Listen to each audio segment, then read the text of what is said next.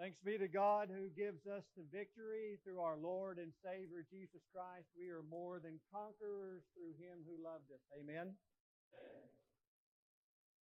But then the Apostle Paul says this in 1 Corinthians 15 and verse 58 Be steadfast, immovable, always abounding in the work of the Lord. Always is not a Sunday only. And it's an always abounding, it's an always overflowing, and it's an always overflowing in the work of the Lord. There's not greater work that we can do this side of eternity than the work of the Lord. And that's the exhortation that Paul gives to the Corinthian church after he writes about and talks about the victory that we have in and because of Jesus. Good morning. Welcome to all who are here. If you are visiting this church family as I am today, and Lord willing, for the next three days, welcome to you. We are glad that you are here. Thank you to all of those who have been worship leaders today for the Lord's Day and this occasion that brings us together as the people of God. The theme for this week is building better lives in a broken world.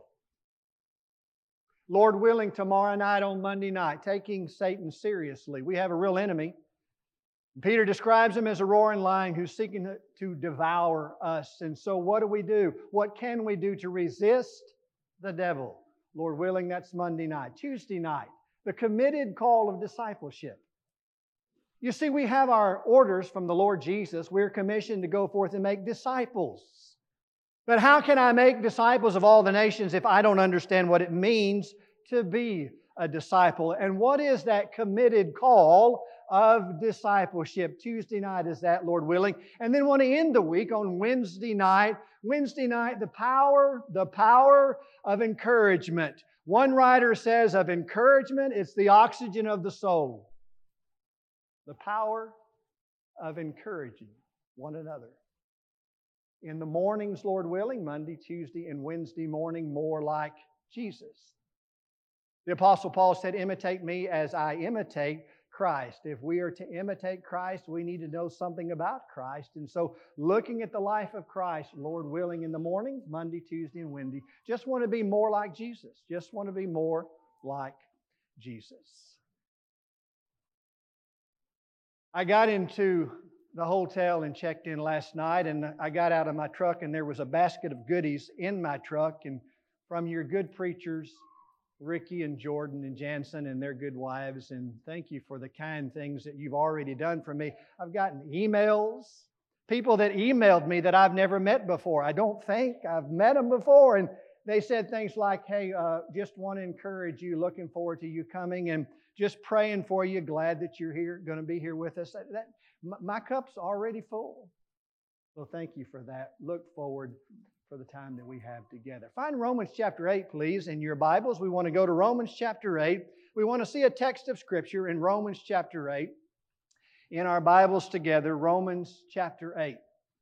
And while you're finding Romans chapter 8, just want to encourage you again. I'm reading from the New King James Version, Romans chapter 8. Let's begin in verse 1.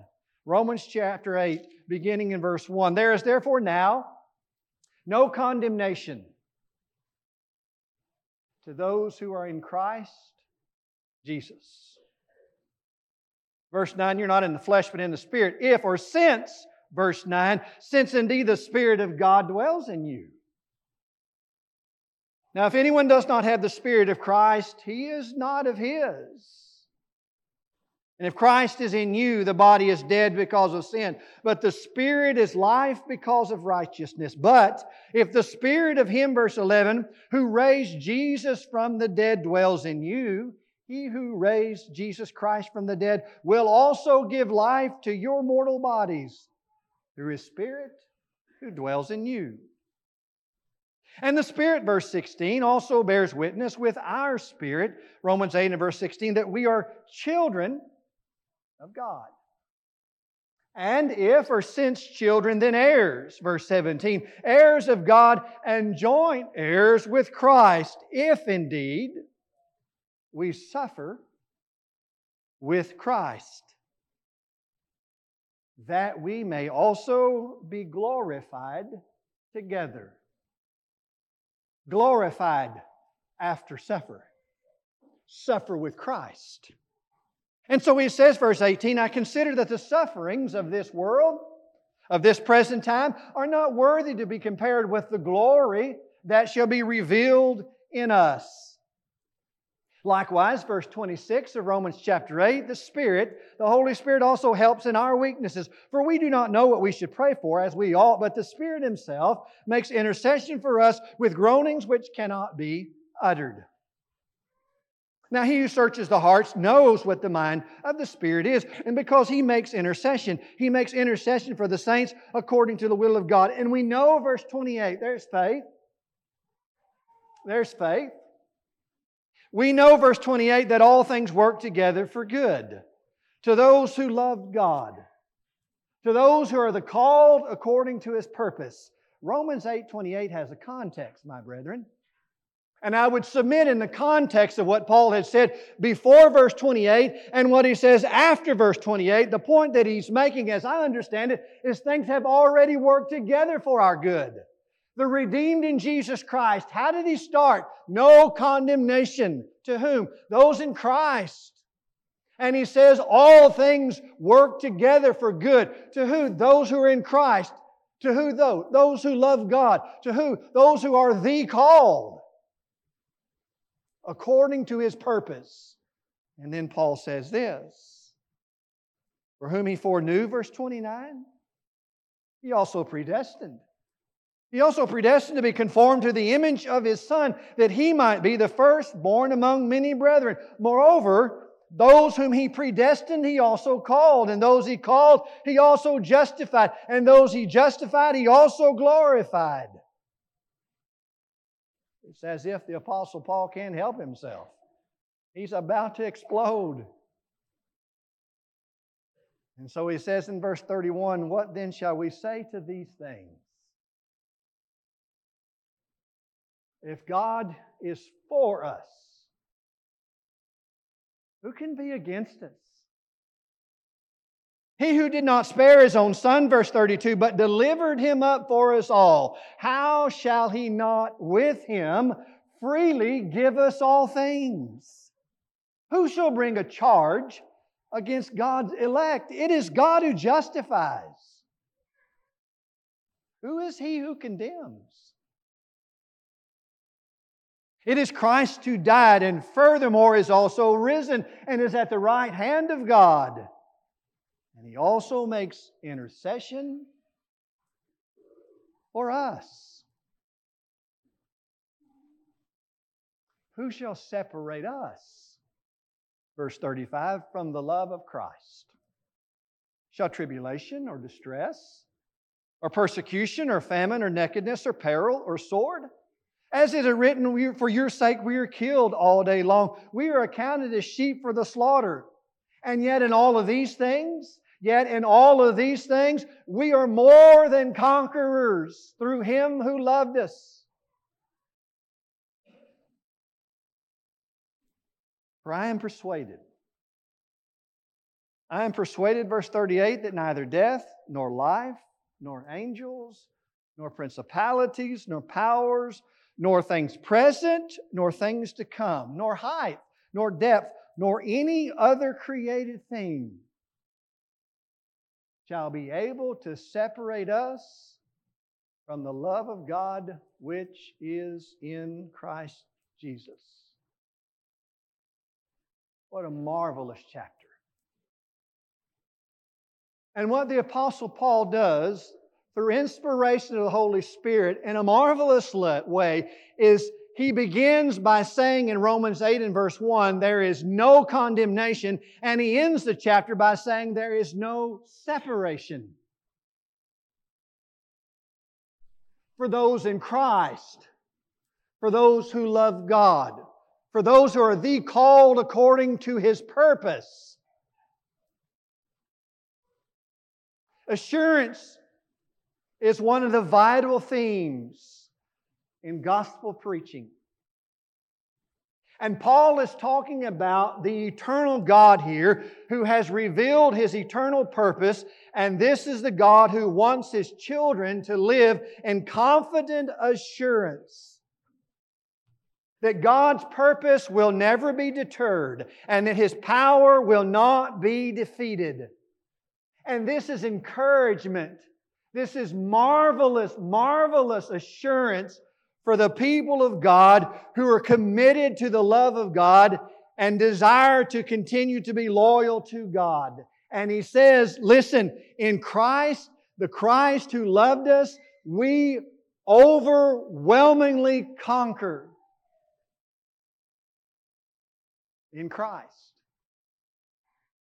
It's always through Christ. It's always because of Christ.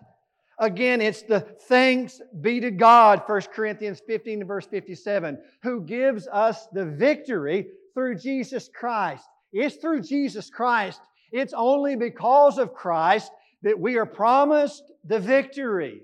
But he says it's the Christ who loved us. We've already talking about that love. Let that love compel you. Let that love compel us. It's the Christ who loved us and set us free from our sins. Revelation 1, verses 5 and 6, by his blood. And he says, through Christ who loved us, we overwhelmingly conquer.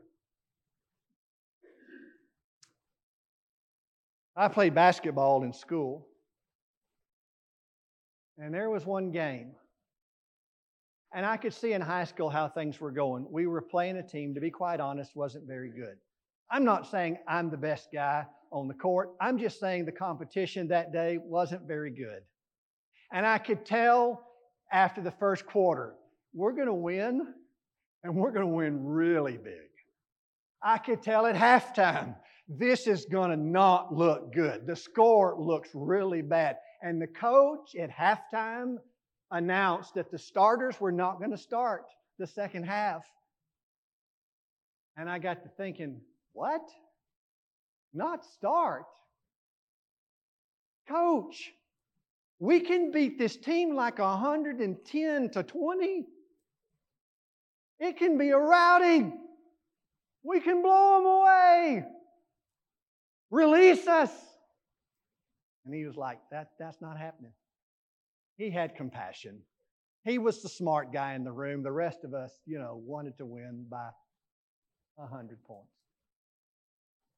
When we read Romans 8 and think conquer, do we think just barely get by? Well, I hope, I hope we win. I hope we win. Paul says we overwhelmingly conquer. And he says that in a context where he talks about suffering.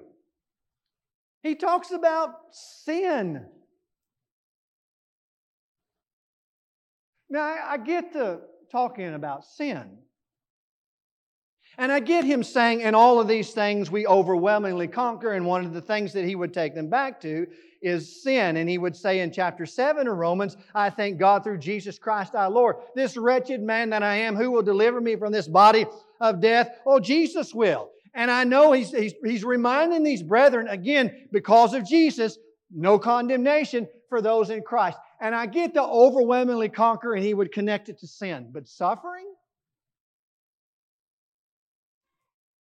Suffering? Paul would say, I, what is the old King James that says, reckon? And that just comes out. I reckon that the I consider that the sufferings of this present time are not worthy to be compared with the glory that shall be revealed in us. We suffer. Bad things happen to good people. We live in a broken world. The Ecclesiastes writer would tell us of some things that are broken and crooked they just cannot, this side of eternity, be made straight. But our God is sovereign. He's made a promise to us in Christ Jesus. We overwhelmingly conquer. And when we go through the, the pits and we go through the valleys and, and life knocks us to our knees and we ask a lot of why questions. Maybe Romans 8 is a good place to go to help with perspective, to help me with perspective. The same Apostle Paul would say this in writing to the Corinthians in 2 Corinthians chapter 4. Therefore, we do not lose heart. 2 Corinthians 4, verse 16. Therefore, we do not lose heart. Though our outward man is perishing, yet the inward man is being renewed day by day. For our light affliction is but for a moment, and it is working for us a far more exceeding and eternal weight of glory. While we do not look at the things which are seen, but the things which are not seen. Because the things that are seen are only temporary, the things that are not seen are eternal. Far more exceeding, Paul says about the glory that awaits us in Christ. That is, nothing can compare. Nothing compares to me receiving, as Peter says, the end of my faith, the salvation of my soul. Nothing compares to that. Nothing compares to glory. And Paul says, I consider that the sufferings, whatever they are, and I'm not minimizing your suffering. I'm just trying to help us. I'm just trying to help myself with the perspective, even though we're in Christ, even though we suffer, glory awaits. We'll understand it by and by. And he con- contrasts our afflictions and our suffering in this life that's temporary to what's eternal, to the inheritance incorruptible, undefiled, that never fades away. In application, three things very quickly from the context of Romans chapter 8 being more than conquerors. We overwhelmingly conquer. There are some things in Romans 8 that I think Paul wants us to appreciate. The Apostle Paul wants us to appreciate so that we can move forward with the victorious life in Jesus Christ. In Christ, we have a Father who is for The Apostle Paul in Romans chapter 8 says it this way What shall we say to these things? The things that we just talked about, the sin and the suffering. Romans 8 and verse 31, what shall we say to these things? If God is for us, who can be against us? The point is, since God is on our side, since God is for us, I know that God is for me, Psalm 56 and verse 9. The Lord is for me, that is, He is with me. He is on my side. Psalm 118 and verse 6. Therefore I will not fear. What shall man do to me? Therefore I will not fear. Why? Because I know God is for me. My Heavenly Father is on my side. I will not fear. Well, that's easy to say, right? When I was growing up, we, we lived for a time in Blytheville, Arkansas, and where Dad had put the garbage cans was in the back around the corner. And it was my job, that night was my job to take out the trash. And I had waited a while and it was already dark. And mom came to me and she said, Paul, have you taken out the trash? And I'm like, oh. And when mom asks you in my house, when mom asks you to do something, no, no rebellion, no resistance, you better do it. And it was my turn to take out the trash and it was dark. And I won't tell you how old I was, but I can tell you I was thinking, I, I don't want to go out there by myself. And I'm thinking, hey, maybe dad will go with me. Dad. Dad, 6'4, at the time 235, 40 pounds, hands bigger than your face, grown man. And I'm thinking, Dad goes with me, nobody's touching me. Big and strong as he was, my earthly father is confident as I was in His love for me to protect me. There is no one that compares to my Heavenly Father. This isn't a Hallmark greeting card. Paul is saying, Look, the Apostle Paul is saying, Remember, in Christ Jesus, you have a Father that's on your side. You have a Heavenly Father whose power is without limit, who sees and knows everything, and He knows the end from the beginning. He can see what you cannot see. He's asking you to trust Him. He doesn't, He doesn't he doesn't have to give you an answer to all your why questions to convince you that He loves you, does He? He who did not spare His own Son, but delivered it up for us all, how shall He not with Him, with Christ, freely give us all things? If the cross is not testimony enough to me that God loves me and is for me, what else will it take? And again, I, am not trying to minimize your sufferings. I'm not trying to tell you if you've ever had fear on any level, what's wrong with you? I just want to help us with perspective. Sometimes the things that trip me up are things that would have never tripped me up if I had put my faith in the God that the Apostle Paul is describing here in Romans 8. You see, no condemnation in Christ. Why?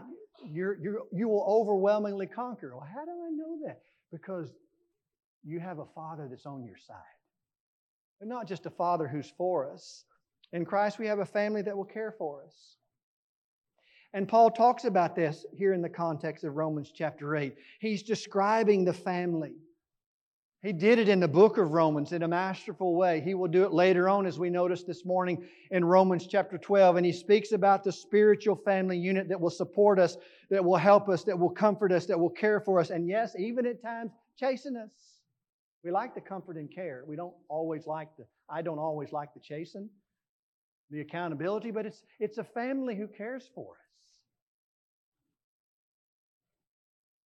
I'm in Texas, and so this name is going to really mean something to Texans. Sam Rayburn, former Speaker of the House for some 17 years. Sam Rayburn died in the year 1961. But when he was near the end of his life, Sam Rayburn discovered that he was very, very sick, and he was told that he was now battling cancer. He surprised his colleagues in Congress by announcing that he was leaving Washington, D.C., and going home to Bonham, Texas, for the remaining of his tests and treatments.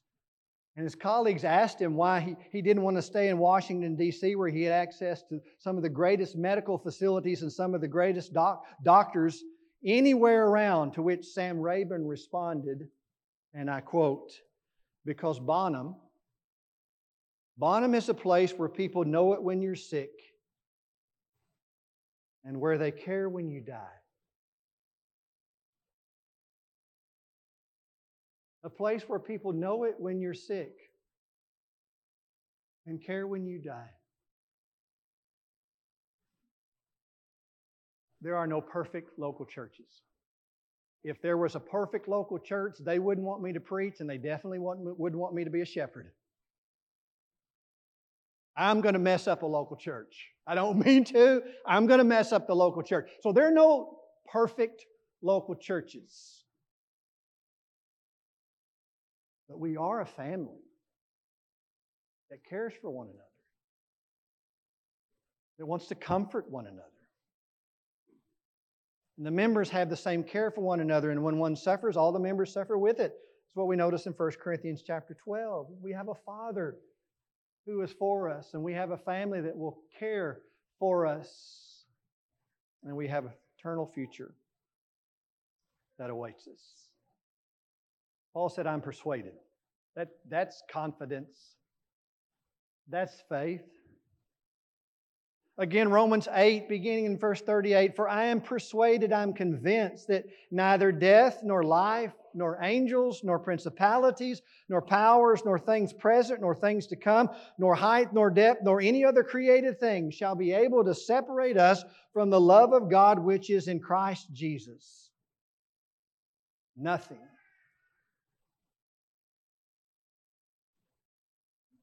It's unfortunate, in my estimation. It's unfortunate that a context of Scripture that's intended to strengthen our faith and assure us of confidence is a text that some have taken and twisted and perverted to teach that once in grace, always in grace. Nothing can separate us. But it's also unfortunate that sometimes when I'm trying to correct what I believe is a wrong view of Scripture, and I only correct what I believe is a wrong view of Scripture, sometimes I can miss the very thing that I should see. Starts with no condemnation, he ends with no separation. And the point that, that Paul is making is simply to amplify, to further highlight God's power and His love. And he says, I am persuaded and I'm convinced. I'm absolutely assured of the fact that nothing can separate me, separate us from the love of Christ. God's elect, the called according to his purpose. The called, and those he called, he also justified. And those he justified, he sanctified. And those he sanctified, he glorified. God's serious about this. And he says, Who can bring a charge against God's elect? I may not understand everything about that question as it's centered in a context, but I want to offer you this. I think what Paul is saying that gives confidence to the redeemed in Christ, to those that love God, to the called according to his purpose. When he says, It is God who justifies, what he's telling me is God's the one that decides my case, not man. God decides my case. It is God who justifies. Yes, by faith, my faith. What kind of faith, you ask? Well, go back to Romans 4 and read what Paul said about the faith of Abraham. That's the kind of faith that will justify because it's a faith that obeys. It's a faith that surrenders to God on a level that trusts Him and just does what God says to do. And I'm justified by the blood of Jesus Christ, so I overwhelmingly conquer the blood, the blood that can cleanse me, the blood of Jesus Christ that can forgive me and declare me sanctified and righteous. He says we're justified by grace. And God decides my case. And as long as I follow Him, as long as I trust Him, as long as I obey Him, then there is no power of hell, no scheme of man that can pluck me from His hand. Isn't that what we sing? That's Romans 8. There's victory in Jesus. Because in Christ we have a Father who's on our side, a family who will support us, and a future that's eternal promised to us in Christ. Our God is infinite in power and in love. And because we know that, and because we know Him, we can say with confidence and boldness, The Lord is my helper. I will not fear what man shall do to me. Hebrews 13 and verse 6. We can say with Moses, The eternal God is my refuge, and his everlasting arms are my support. Deuteronomy 31, 33 and verse 27. Or we can say with the Apostle Paul, I can do all things through Christ. You're finishing it. Who is my strength? I can do all things through Christ because He is my strength. But sometimes we want Christ to be our strength, but we're not convinced that He is really to be our Savior. If you're here this morning and you believe with all of your heart that Jesus was who He said He was, the Christ of God, that there's only forgiveness, there's only reconciliation, there's only redemption through His blood. That only Jesus can save you. Are you willing to trust Him, to obey Him, to repent of your sins, to come to Him and trust Him for salvation, obedience of faith by being immersed in water, being baptized, Acts chapter 2 and verse 38, for the remission of those sins. Are you in Christ? If you're not, if you are not in Christ, let today be the day of your salvation. Let Christ save you. There may be someone here tonight or this morning in Christ. In Christ. And you're struggling with something. Maybe it's fear. Maybe suffering that you're going through and you need prayers. That there's something in your life that has gripped you to a point that you, on some level, are not confident in your faith. God wants to assure you of His mercy. God wants to assure you of His power.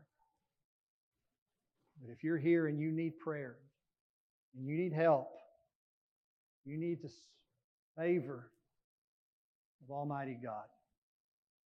We want to seek the Lord's favor and face for you. If you have any spiritual need, bring it to Christ and do that while together we stand and while we sing.